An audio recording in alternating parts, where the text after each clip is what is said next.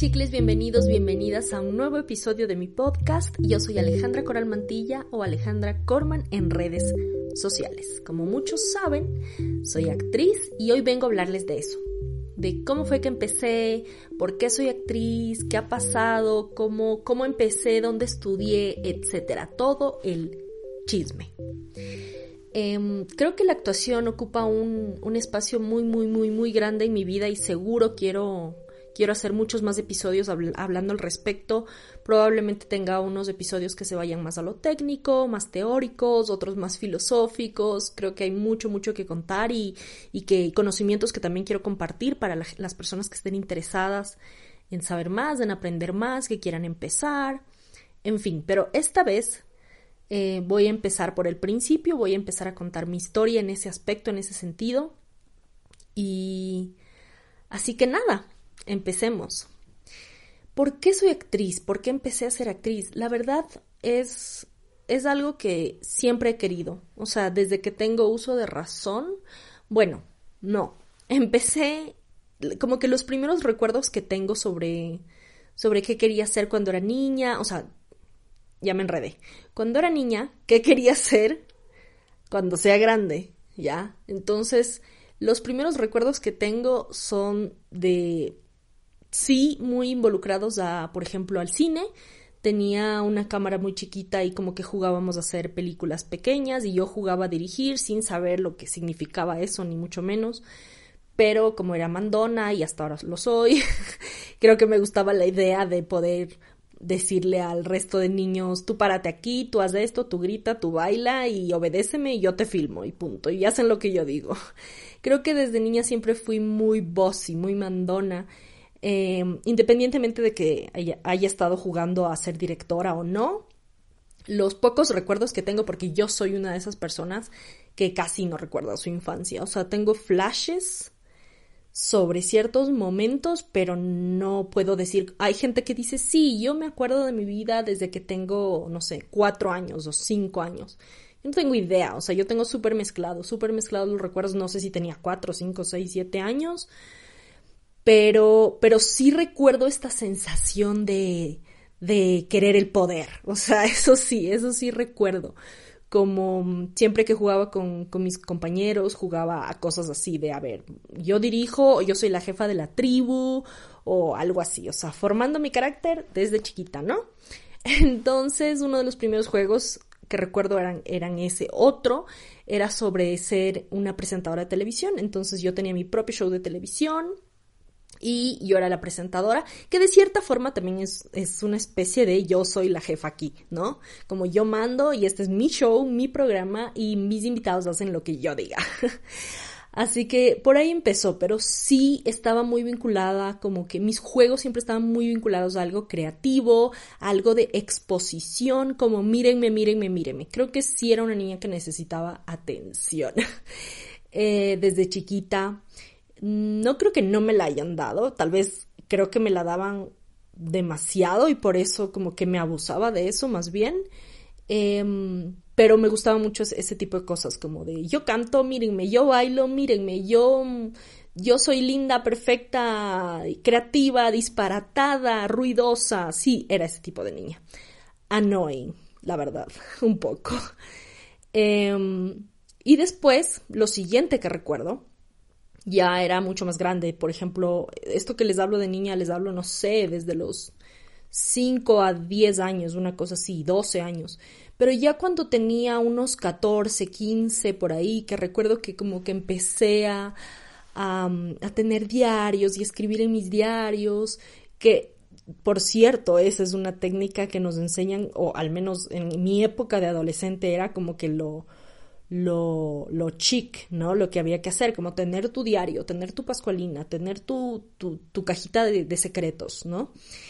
Y no sé por qué después se perdió o yo la perdí y recién ahora he retomado esa costumbre del, del journaling, ¿no? De, tener un diario, de escribir siempre tus pensamientos y, y bueno, ya hablaré de ese tema, pero les digo, es muy, muy sanador, muy importante, muy divertido, muy liberador, no sé, a mí me ha ayudado un montón en, mi salud mental en general, pero ahorita recordé con, cierta nostalgia, wow, ya tenía ese hábito y lo dejé. Pues bueno, Em, recuerdo que más o menos por esa edad yo ya quería ser actriz. Veía mucho, también creo que fue un poco la cultura, no sé, en esa época se pusieron de moda las revistas, ¿no? La revista Tú, que la revista Rosa, la revista ya no me acuerdo los nombres, pero había un montón de revistas como para chicas, en donde por supuesto habían consejos y otras cosas, pero también había mucho la imagen de actores, de actrices, diciendo cosas, dando entrevistas, siendo perfectas, obviamente, y yo me compré un poco esa, ese sueño, ese sueño de em, salir en la tele, salir en el cine, ser admirada, eh, ser reconocida, em, ser querida. Hay una cosa que mi profesor de, de actuación, mi maestro, siempre siempre dice y nos recuerda mucho esto, como los actores siempre son queridos, son personas muy queridas en la sociedad, o sea, dentro de la sociedad tú quieres a los actores, porque los actores, o sea, son, son como el vehículo por el cual tú puedes viajar y navegar tus propias emociones y te sientes identificado y recuerdas películas pucha inolvidables o u obras de teatro Em, series que se han quedado con nosotros para toda nuestra vida y tú quieres a los doctores. Entonces, como que él siempre nos dice como que aprovechen eso, como, como no es lo mismo que ser un abogado, me explico que no siempre es una figura tan querida como un actor. Pero bueno, me estoy desviando del tema. Entonces yo creo que ya tenía esa sensación de, wow, yo quiero eso, yo quiero ser así, quiero ser igual de querida, igual de aplaudida, salir en todas partes, como verme, verme bien, ser como un role model en cierto sentido para otras chicas, para otras mujeres. Y creo que eso fue lo, primero que a mí me impulsó a ser actriz, como esa sensación de, de ser querida, de ser respetada, de ser admirada, ¿no? Por tu trabajo. Y creo que por ahí empezó. Después eso se me quedó, o sea, se me quedó, se me quedó, se me quedó. Y recuerdo algo que me di cuenta hace poco porque lo había olvidado, que en esa época yo siempre he sido de planificar, ¿ya? Siempre he sido de voy a hacer esto, esto, esto y cuando tenga 20 hago esto, esto. Ya no, ya he dejado un poco ese, hábito porque es muy, después me da mucha ansiedad. Pero en esa época ya tenía un poco eso de, ok, entonces voy a terminar el colegio, después me voy a ir a estudiar actuación, probablemente a México o a Londres y eh, voy a triunfar, ¿no? Voy a triunfar y ya la vida hecha.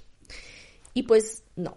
Entonces no, no pasó eso, pero a lo que iba es que desde esa época de chiquita, no sé si era, supongo que es por la influencia que, que había de actores mexicanos y novelas mexicanas y productos mexicanos, que yo sí decía, me voy a ir a México. O sea, como que quiero irme a México y ese es el lugar y no sé qué.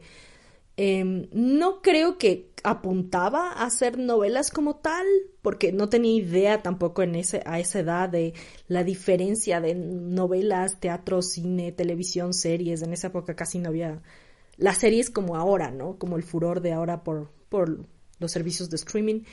Em, pero sí creo que sí me sentía muy vinculada a ese mundo. Eh, Después pasaron los años y esa, idea fue una idea que a mí nunca se me quitó. O sea, nunca se me quitó. O sea, hay niños que sueñan con ser astronautas y que después obviamente ya se, se les olvida. Y a mí no me pasó. Yo dije, quiero ser actriz y nunca me despegué de esa idea. Me emperré, me emperré, me emperré. Y después ya obviamente fui creciendo, fui entendiendo un poquito más de qué iba, pero muy superficialmente, para ser honesta. Es que la verdad cuando uno tiene 18 años y sale del colegio y tiene que ya escoger su carrera forever, para siempre, así más o menos uno se siente, ¿no? Esa edad. A mí sí me parece como, a ver, wait, o sea, ahora lo veo, ahora me parece que a esa edad eres un, o sea, una niña súper inmadura, un chico súper inmaduro que no tienen idea de la vida, o sea, yo no sé, no me parece una buena edad para definir tu carrera, tu destino. Por eso muchas personas cambiamos de carrera o nos damos cuenta que eso no queremos o en fin. Eh, pero yo a esa edad sí seguía insistiendo con que, quería ser actriz, pero tampoco es que me esforzaba, justamente yo creo, por mi madurez.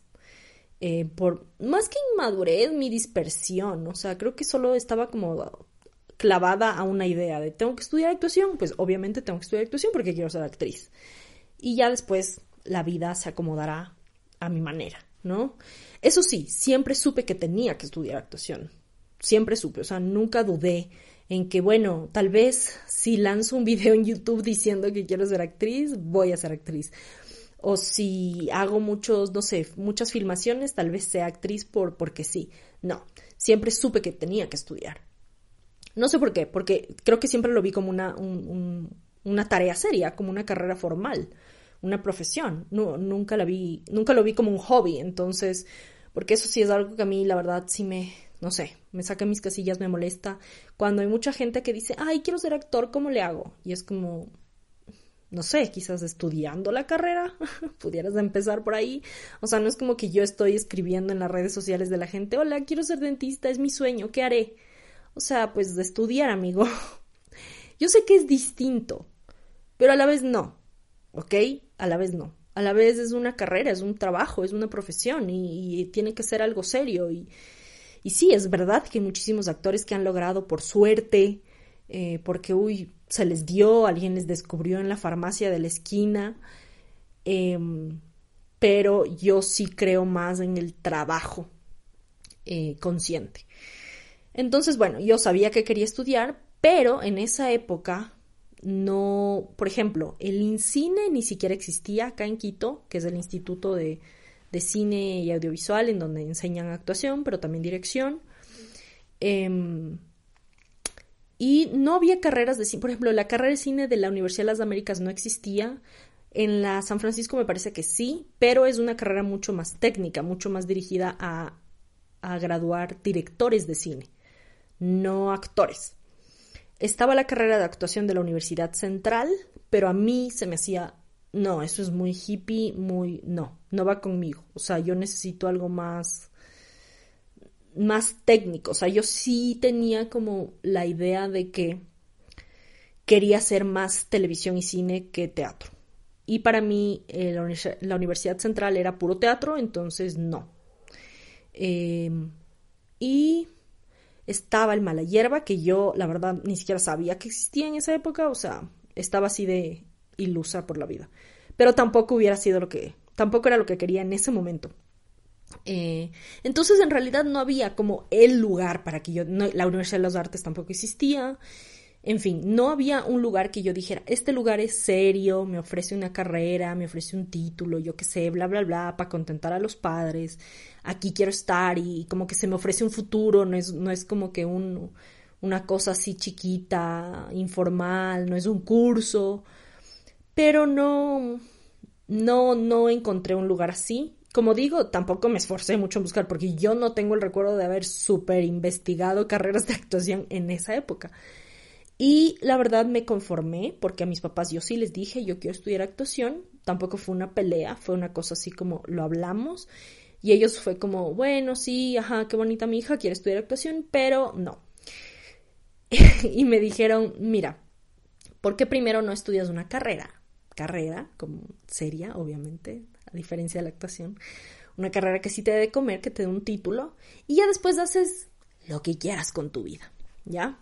Nosotros te pagamos la universidad y ya después tú verás si te quieres ir a por ahí a hacer lo que tú quieras, ya es problema tuyo. Y yo dije, ah, pues perfecto. También como estaba el factor económico, yo no es que tenía ahorros ni nada y dije, bueno, pues sí, tal vez sí sería buena idea estudiar una carrera y ya luego cuando pueda trabajar y ahorrar, pues ya veo qué hago. Y en efecto, em, me metí a la universidad, a la UTLA, a estudiar periodismo. Escogí periodismo porque era la carrera que la que menos tenía algo relacionado con matemáticas. Literal, fui a la, Universidad, a la Universidad de las Américas, me senté y dije, quiero ver la malla curricular de todas las carreras de comunicación, de la Facultad de Comunicación. Em, me presentaron toda la, todas la, como la malla, todo el contenido de todas las carreras y vi publicidad, diseño, eh, comunicación corporativa, me parece, um, o relaciones públicas, no recuerdo, y periodismo y psicología, creo, no sé. Em, y vi las materias que iba a ver semestre por semestre. Examiné todas y en periodismo no había ninguna que se llamara matemáticas ni algo parecido. Ni finanzas, ni nada. Nada que tenga yo que sumar y restar. Porque a mí nunca me fue bien en, en, el colegio con las matemáticas. No me gustaba, no, no quería aprender tampoco, no me esforzaba. Es la única materia en la que alguna vez me quedé supletorio. Y después, hoy, en, recién, escuché en un podcast algo muy, muy importante y muy interesante que se los quiero compartir, que era lo que pasa es que en las, en las escuelas, en los colegios, se esmeran muchísimo como en, en ayudarte en lo que eres mala en lugar de, eh, de impulsar en lo que eres buena. Y fue como kaboom, o sea, para mí fue tal cual, tal cual lo que a mí me pasó. O sea, ay, la, la, chiquita es mala en matemáticas, le va mal en matemáticas, entonces, ¿qué hay que hacer?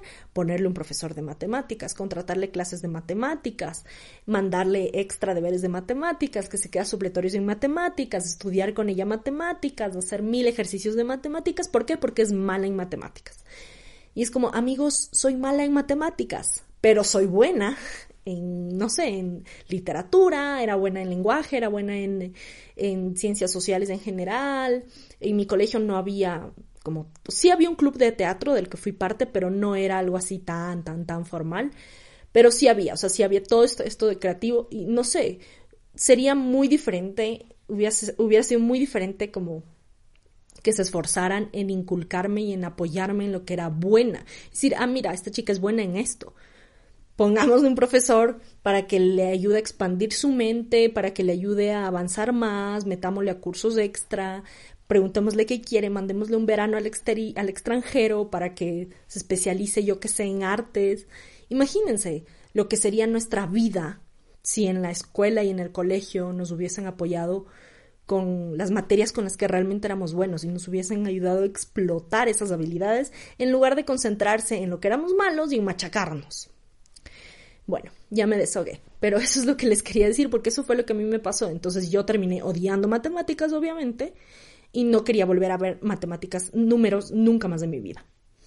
Así que escogí periodismo. Y también la escogí porque me gustó mucho que dentro del contenido era, eh, el contenido era muy variado.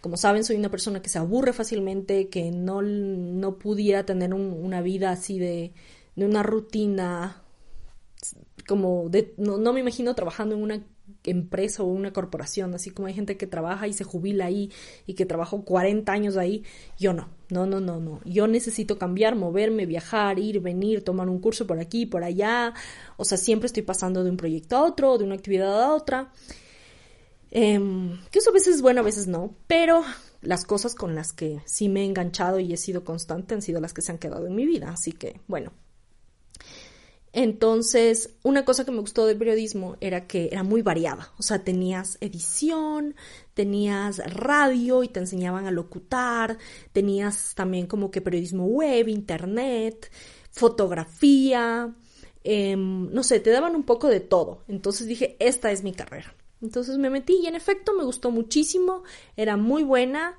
sobre todo escribiendo, siempre se me facilitó escribir, siempre se me facilitó, entonces era muy buena escribiendo textos, reportajes, artículos, entrevistas, em, también como que salir en cámara, hablar, nunca me ha costado, siempre ha sido una cosa muy innata en mí y lo hacía sin ningún problema. Creo que lo que más me costó y no me gustó, y de hecho pedimos ayuda a un amigo y él nos ayudó a pasarla todos los exámenes, yo nunca hice nada y me arrepiento ahora, obviamente, pero en esa época fue edición. Edición de video para mí era como un suplicio porque era una cosa mucho más técnica, tenía que manejar una Mac, que en esa época una Mac era como chino, o sea, era como no quiero esto, no quiero estas estúpidas computadoras raras, tráigame mi PC y no me gustaba, no me gustaba y no aprendí, lastimosamente no aprendí, tenía una muy buena profesora, recuerdo, que no me caía bien, pero era muy buena, porque era muy parca y a la man le valía, era como que si no quieres aprender, no aprendes y la man seguía con la, con la clase.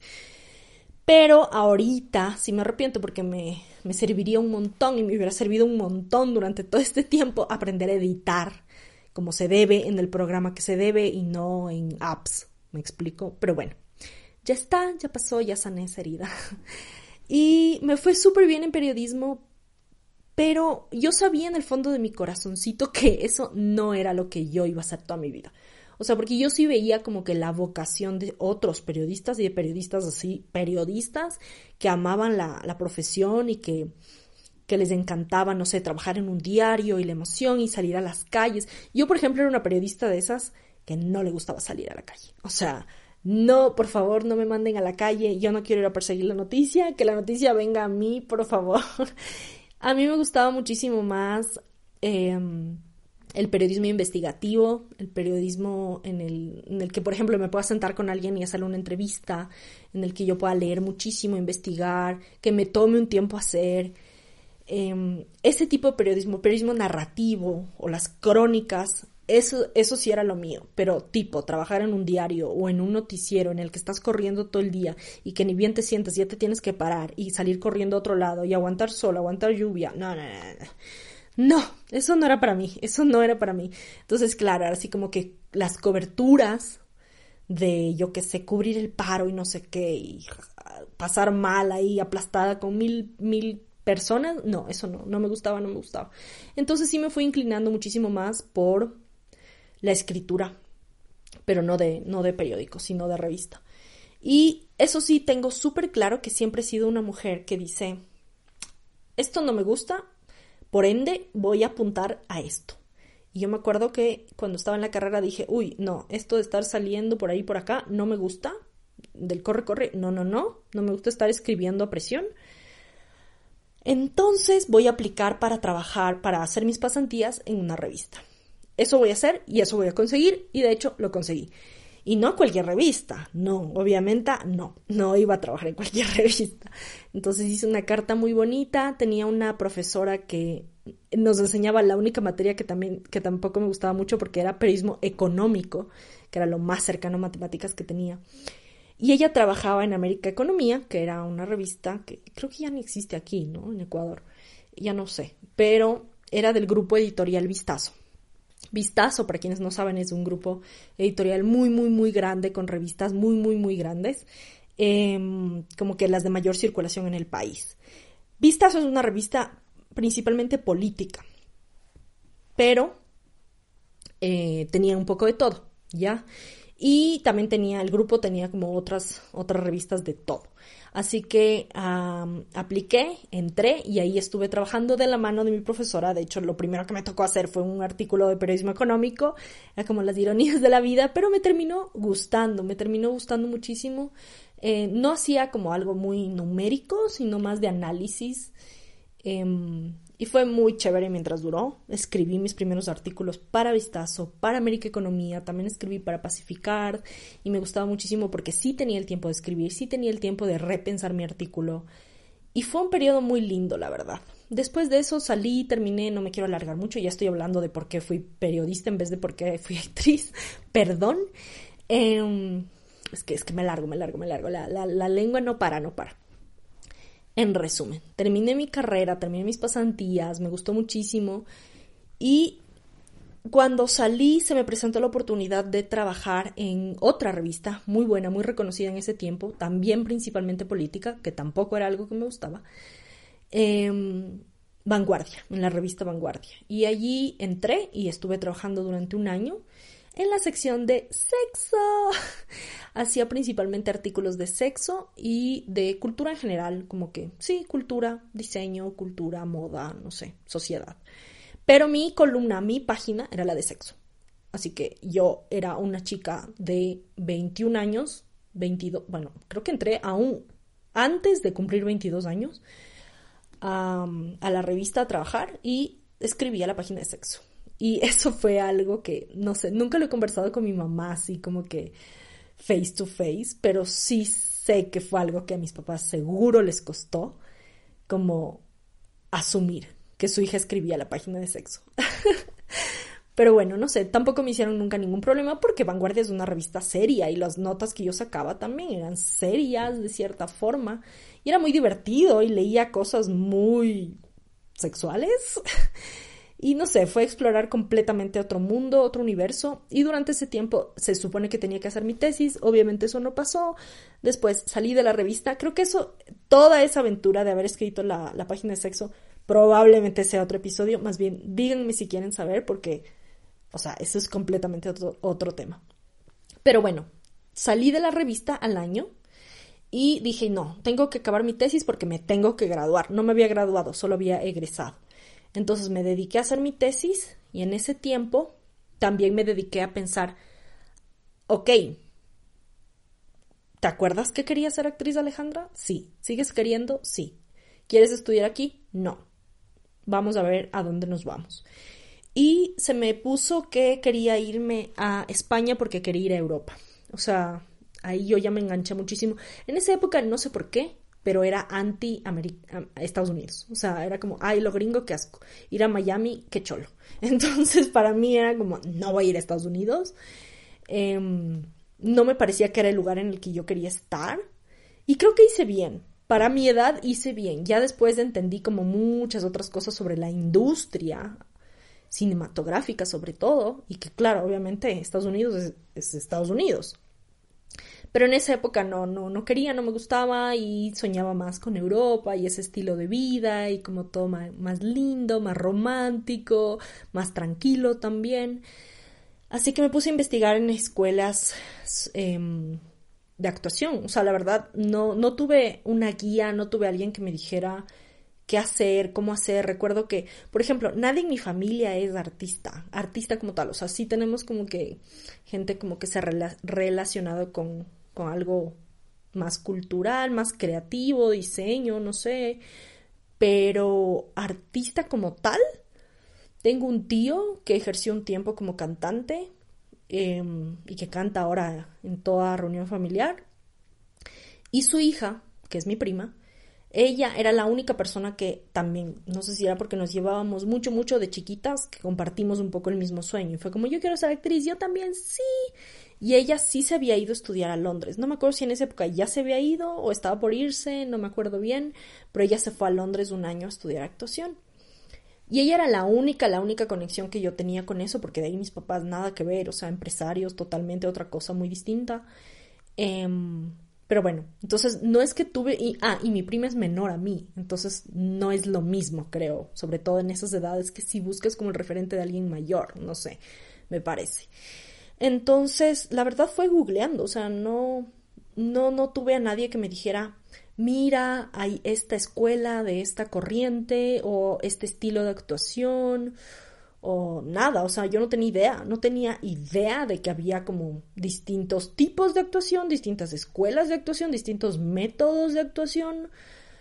No tenía idea, o sea, para mí era actuación y punto. Ah, para esto me salté una cosa chiquita nada más, que cuando era adolescente me había acercado un poco a la actuación, pero muy, muy informalmente, porque como mi mamá sabía que me gustaban estas cosas, me metió a los típicos cursos de verano de modelaje, en donde una de las materias era actuación. Entonces se supone que te enseñaban a actuar, pero obviamente nada que ver. O sea, solo ponían una cámara y es como camina así, sonríe. O sea, ni siquiera me acuerdo, ya lo borré de mi mente. Creo que tomé uno o dos cursos de estos. Eh, y sí me llevaban como que a castings y así, pero por lo general en esa época no sé por qué estaba de moda, como que ven al casting y en realidad era, es una escuela de actuación, pero si quieres hacer el casting tienes que pagar mil dólares por la escuela de actuación, una cosa así como, no sé, productoras de televisión que se ponían eso y que en realidad hacían comerciales, no sé. Esa, ese había sido mi acercamiento y que en la universidad sí tenía un amigo que estudiaba cine, que era el que me ayudaba a editar todos los videos de la universidad que yo no podía. Y él hizo un corto, su primer cortometraje de la universidad, lo filmó y yo actué en su corto. Así muy, muy innato. Pero nada más, eso es todo lo que había hecho.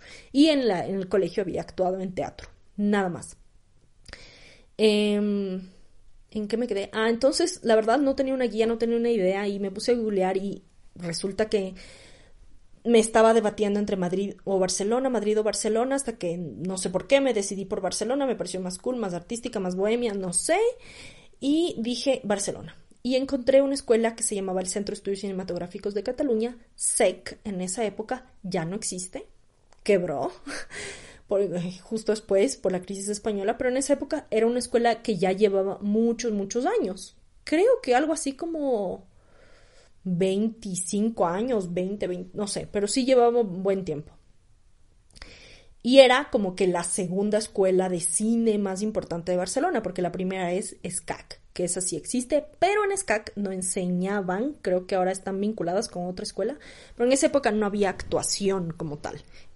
Entonces, SEC en realidad era la número uno en actuación. Así que dije, esta es mi escuela, perfecto. Averigüé, no estaba tan cara. Me dispuse a, me propuse sacar un préstamo estudiantil para poder irme y eso fue lo que hice. En ese tiempo, mientras que hacía mi tesis y mientras hice papeles, me salió la oportunidad de trabajar en Teleamazonas, que es un canal de televisión, y ahí trabajé como reportera, no, como reportera, perdón, como redactora, eh, pero solo estuve como cuatro o cinco meses, justo hasta antes de irme a España, o sea, el tiempo que me, ayudó como para terminar de, ahorrar e irme, y eso fue como es otra aventura. Todo lo del periodismo creo que es otro, otro episodio.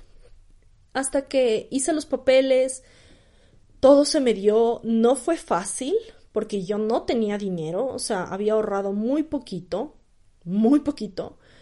Em, y mis papás no es que me, me, apoyaban tanto, mi papá no quería que yo me vaya. Mi mami sí me apoyaba, pero no es que tenía el dinero para decirme, toma, aquí, deposito 10 mil dólares en tu cuenta para que te den la visa. Entonces tuve que pedir prestado a mucha gente, como a papás de mis amigas y cosas así, a mis tíos, primos, que por favor me presten porque tenías que tener dinero en la cuenta para que te den la visa. Y sí recuerdo que sufrí, porque me acuerdo que al comienzo puse, no me acuerdo, X cantidad. Fui eh, a hacer los papeles de la embajada, y después me llamaron a decir tienes que poner más plata y traer ahorita el nuevo estado de cuenta porque si no te van a negar la visa. O sea, me llamaron de la embajada tal cual. No sé si eso es algo normal que pase, pero a mí me llamaron a... y me ayudaron, la verdad.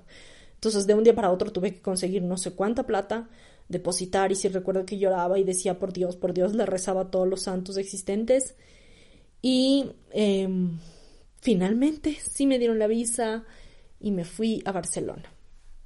Cuando me fui a Barcelona, recuerdo que estaba muy animada, pero cuando llegué tuve, no sé, como me choqué porque llegué a una... Era un departamento compartido, pero que lo había contratado a través de una agencia. Entonces yo no tenía idea con quién iba a vivir, sabía que vivía con dos tipos más, ni siquiera recuerdo si alguna vez les vi la cara, o sea, solo estuve un mes en ese lugar, porque fue como solo para llegar y de ahí ya me mudaba, o sea, ya buscaba departamento.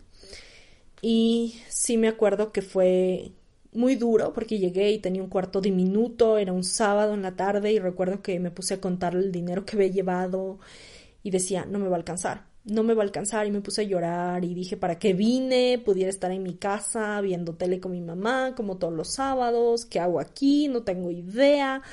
Recuerdo que sí me asusté mucho. En esa época, claro, ¿cuántos años tenía? Me fui a los 24. No, 23. 23 o 24 pero era joven todavía, ¿no? Em, pero bueno, después ya se me pasó el susto, ya me encontré con una amiga ecuatoriana, me ayudó y todo ya empezó a ser hermoso cuando empecé las clases de actuación, vivía cerca, entonces podía irme caminando y conocí por primera vez el otoño, las estaciones, no sé, fue toda una aventura. Y cuando empecé en mis clases de actuación no éramos muchos y allí eh, fui entendiendo de qué iba esto. Después, cuando ya a medio camino de la carrera, descubrí todo este tema de que hay otros métodos y hay otras escuelas y que yo pude haber caído en cualquier otro método porque obviamente depende mucho del profesor y de lo que te enseñen. Pero tuve la suerte, digo la suerte porque he escuchado muchas historias de malas experiencias con profesores de actuación, de mucho maltrato psicológico, maltrato físico, maltrato verbal, que es completamente otro, otro episodio. Como siempre estoy dejando episodios sueltos por acá, pero bueno, es la idea de que sigan surgiendo temas. Y, yo sí tuve la suerte de estar en un lugar muy, muy seguro, con un profesor muy bueno, Boyan Ibik, como muchos saben. Em, y él nos enseñó un método de actuación basado en, en técnicas de Adler, pero ya modificado con sus propios aprendizajes, que no se metía como con tu propia carne, por así decirlo. Separaba y distinguía muy bien al actor del personaje, al actor como persona del personaje. Entonces nunca tuve que recurrir a mis traumas, a mi pasado, a mis recuerdos, tristes, ni alegres, ni nada. O sea, no usábamos memoria, recuerdo emocional, eh, o memoria emotiva, que también se le llama así, sino que es una técnica muchísimo más mental, muchísimo más práctica. Eh, muchísimo más de perseguir objetivos, de acciones puntuales y, de ir de afuera hacia, hacia adentro. O sea, que tu cuerpo entiende y es, es completamente otro lenguaje. Y tuve esa suerte porque la verdad no sé si yo hubiera estado en una escuela en la que me enseñen de la otra manera, no sé si me hubiera gustado, no sé si me hubiera quedado, no sé si seguiría siendo actriz. Así, así de simple. Eh, sí tiene sus desventajas, lo, veo más para el aspecto personal porque sí siento que yo, que ya era una persona muy mental, muy como ensimismada, muy como que guardando sentimientos, muy como, como que, no sé, no muy abierta emocionalmente, sí siento que es, o sea, pasar por ese proceso sí me, me cerró aún más. O sea, no como actriz, sino como persona. O sea, como persona sí, recién ahora como que estoy entendiendo ciertas cosas y estoy abriendo la cajita con una llave chiquitita para hacer más, aceptar ser vulnerable, que ser vulnerable no es malo, que estar un poco más en contacto con mis emociones, hacer un check-in personal, obviamente yo conmigo misma, ¿no? Que eso es algo que justamente a mí no me gustaba de otras, que no, ahora no me gusta de otras técnicas, que es como para mí, para estar en contacto conmigo misma, con mis emociones, para eso estoy yo, está la meditación, está el journaling, está, no sé, mi salud mental, está el psicólogo, está la terapia, está mi mamá si quieren, o mis amigas. Pero no, no, no veía el sentido de por qué exponerme ante 10 desconocidos, me explico, en cada clase. Como no es algo que... Actuación no es terapia, punto, o sea, punto. Y la verdad la pasé muy bien, aprendí muchísimo y estuve allí un año, después me quedé un año más trabajando en teatro, haciendo una gira por toda España, fue hermoso, era una obra de teatro en inglés además, eh, era, era educativa, didáctica, entonces íbamos mucho como a presentaciones en colegios y en teatro, o en teatros y llevaban estudiantes, pero fuimos literal a toda España. Eso fue una gira como de siete meses, había semanas que no, no tenía que trabajar, entonces no salía, me quedaba en casa. Y había semanas que sí me la pasaba viajando en Sevilla, en Granada, después en Madrid, después en Bilbao. O sea, realmente fue maravilloso, maravilloso, maravilloso, maravilloso. Y después ya se me empezó a acabar el dinero. se acabó la gira, se me acabó el trabajo. No era fácil conseguir un permiso de trabajo, no era fácil conseguir como que uh, visa de trabajo o que ya me arreglen los papeles así nomás. No, el tema legal sí es un impedimento lastimosamente para los sueños, destroza sueños. Pero creo que también llegó en un momento en el que yo ya tenía ganas de volver y como que miren lo que aprendí, ya regresé porque yo no había regresado a Ecuador desde que me fui, o sea, fueron dos años sin volver. Y recuerdo que mi mami también ya me empezó a meter presión, como que ya sería que vuelvas, no sé qué. Ella quedó en visitarme y me dijo, ¿por qué no volvemos juntas? Y yo te ayudo a empacar y a traer todo de vuelta. Y fue como, sí, perfecto. Y en esa época se abrió una convocatoria para un taller de guion, para una beca, para recibir una beca para un taller de guion cinematográfico acá en Ecuador. Y al mismo tiempo, todas las cosas siempre a mí se me han conectado, se me han conectado. Yo me di cuenta, mientras estaba trabajando en la obra de teatro, que yo necesitaba empezar a escribir mis propias historias. Porque sí me di cuenta como, bueno, si nadie me llama, ¿cómo voy a actuar de actriz si nadie me llama? ¿No? No, no puedo sentar a esperar a que me llamen. En eso siempre he sido así, siempre he sido muy proactiva, muy de yo misma hacer las cosas. Y me puse a leer un libro que se llama El guion de Robert McKee, que es un genio y es a quien todos quienes quieren escribir o entender más sobre cine y sobre guion y contar historias em, deberían leerlo si no lo han leído, que es como que ya todo el mundo lo ha leído. Em, y recuerdo que me encantó, o sea, me encantó. De hecho, tengo ganas de releerlo porque hace desde ahí que no lo he vuelto a leer y aprendí un montón y dije, esto, esto es, o sea, este es como el complemento perfecto para mi carrera, o sea, tengo que escribir mis propias historias. Para eso, obviamente, en España, además de la obra de teatro, había hecho algunos cortometrajes, si no me equivoco, filmé tres cortometrajes estudiantiles para distintas escuelas de cine de allá de Barcelona, unos salieron mejor que otros, pero bueno, no dejaban de ser cortos estudiantiles, pero estuvo chévere pasar por la experiencia de rodaje y todo, y tener más material para tu reel, hice fotos, sesiones de fotos, ocupaba mi tiempo en eso, y en ver mucho cine, actualizarme con un montón de películas que no había visto. Em, Así que ese fue mi tiempo en Barcelona y después se abrió esta convocatoria, gané la beca y fue el tiempo perfecto, yo regresé y al día siguiente empecé clases en el, en el taller de guion y me enganché muchísimo y obviamente también dije, bueno, tengo que buscar trabajo porque tenía que, que pagar mi, tenía que pagar mi, mi, préstamo, mi crédito. Entonces, claro, el primer trabajo que se me dio, quienes ya escucharon mi episodio de Twitter, fue en una agencia de marketing digital, porque en ese tiempo yo estaba muy, muy activa en Twitter y era muy creativa y no sé qué, muy ocurrida, muy sarcástica. Entonces a una agencia le pareció perfecta, la contratación perfecta, porque dijeron, imagínense, ¿qué más queremos que tener una influencer con 20 mil seguidores aquí en la agencia? Perfecto. Así que ese fue un trabajo y sí, la pasé súper bien, ganaba súper bien, aparte. Em, y dije, bueno, mientras tanto, hasta, hasta pagar el esto, no sé qué, y me dedico al guion y voy empezando a hacer castings y eso. Me metí, me metí a trabajar ahí y después me salió un trabajo en una agencia de casting y no lo pensé dos veces. Iba a ganar menos, casi la mitad de lo que ganaba en, en la agencia pero como era lo que yo quería, dije, no, es que necesito como enfocarme, enfocarme como en cosas que estén vinculadas a mi carrera.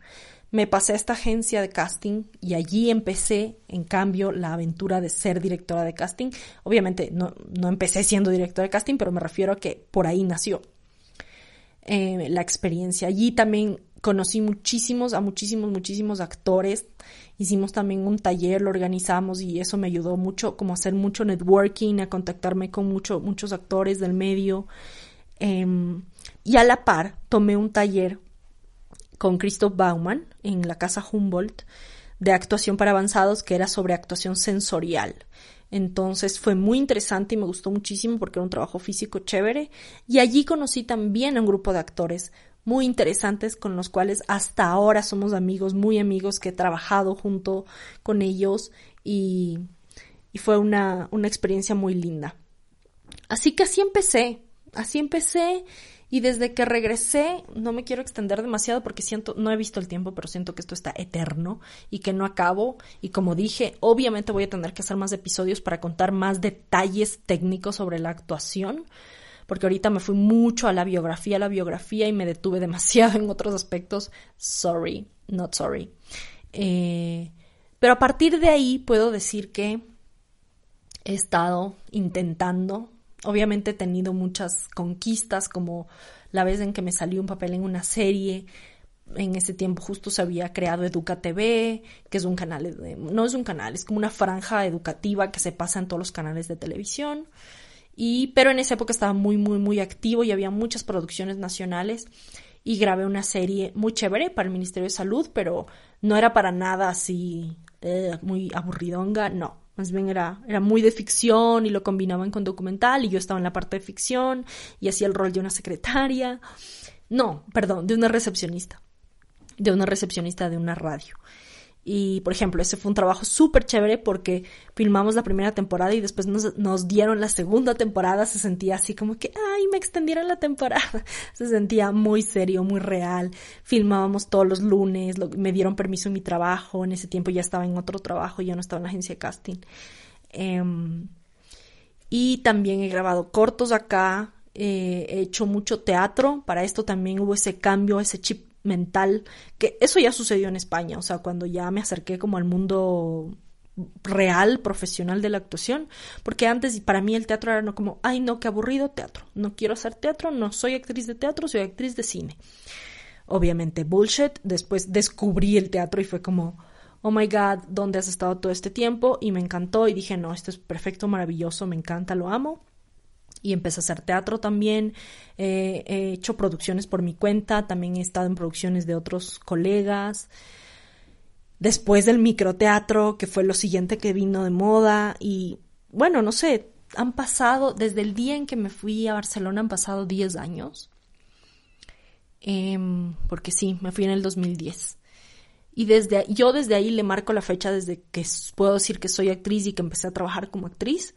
Y este es un trabajo de tanta constancia, tanta constancia, pero a la vez he descubierto tantos aprendizajes últimamente que les tengo que contar en otro episodio em, sobre mí, sobre mi carrera y mi, forma de ver la carrera, que es tan importante, que, que ahora digo, wow, o sea, wow, no les quiero adelantar más.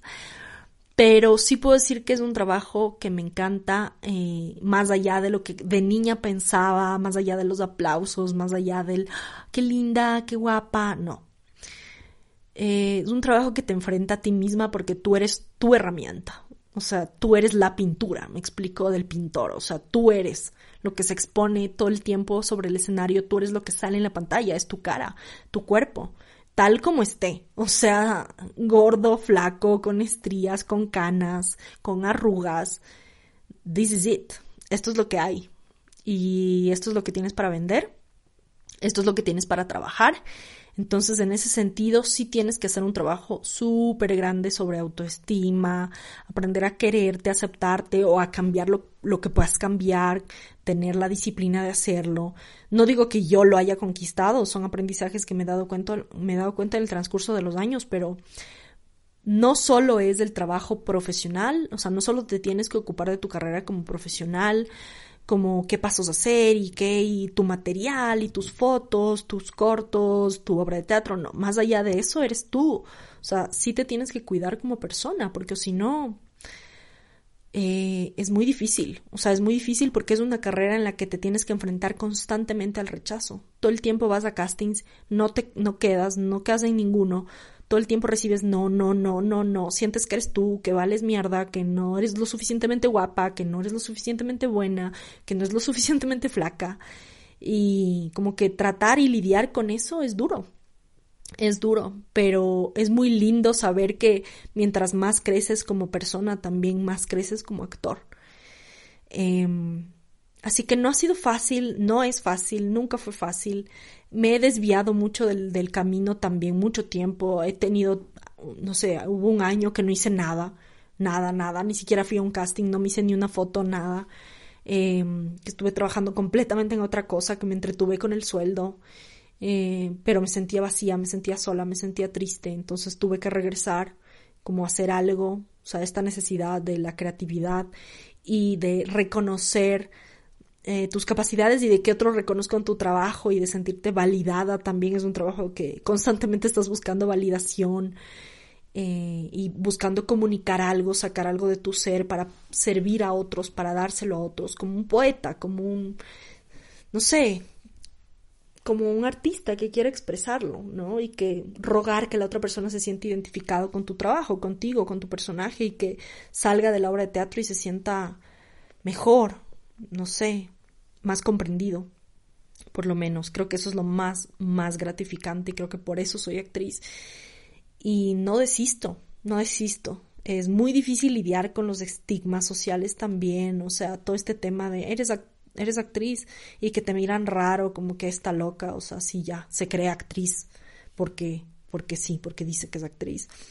O en dónde has salido, nunca te he visto, o sea, entonces si no te he visto no vales, no sirves si solo has hecho teatro no sirves. O sea, hay tantas cosas, tantas barreras, sobre todo en nuestra cultura, en nuestra sociedad, en un país como este.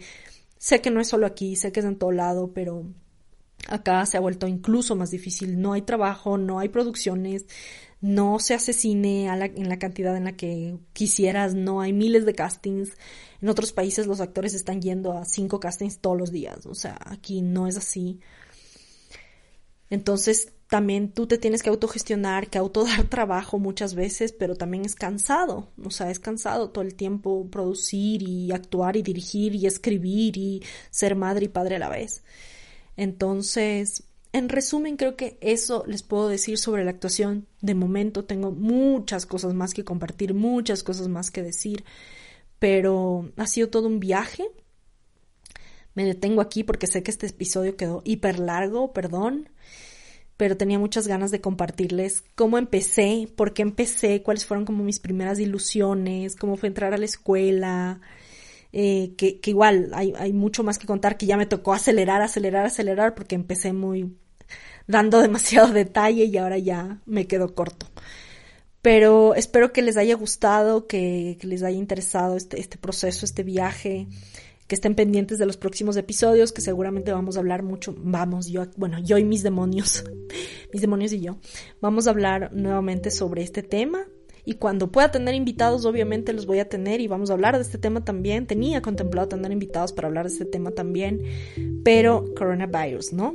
Así que por ahora espero que, que mi voz les acompañe también en este tiempo. Y gracias por escucharme y les veo, aunque no les vea, pronto en los próximos episodios de Chuchaki Filosófico. Muchas gracias.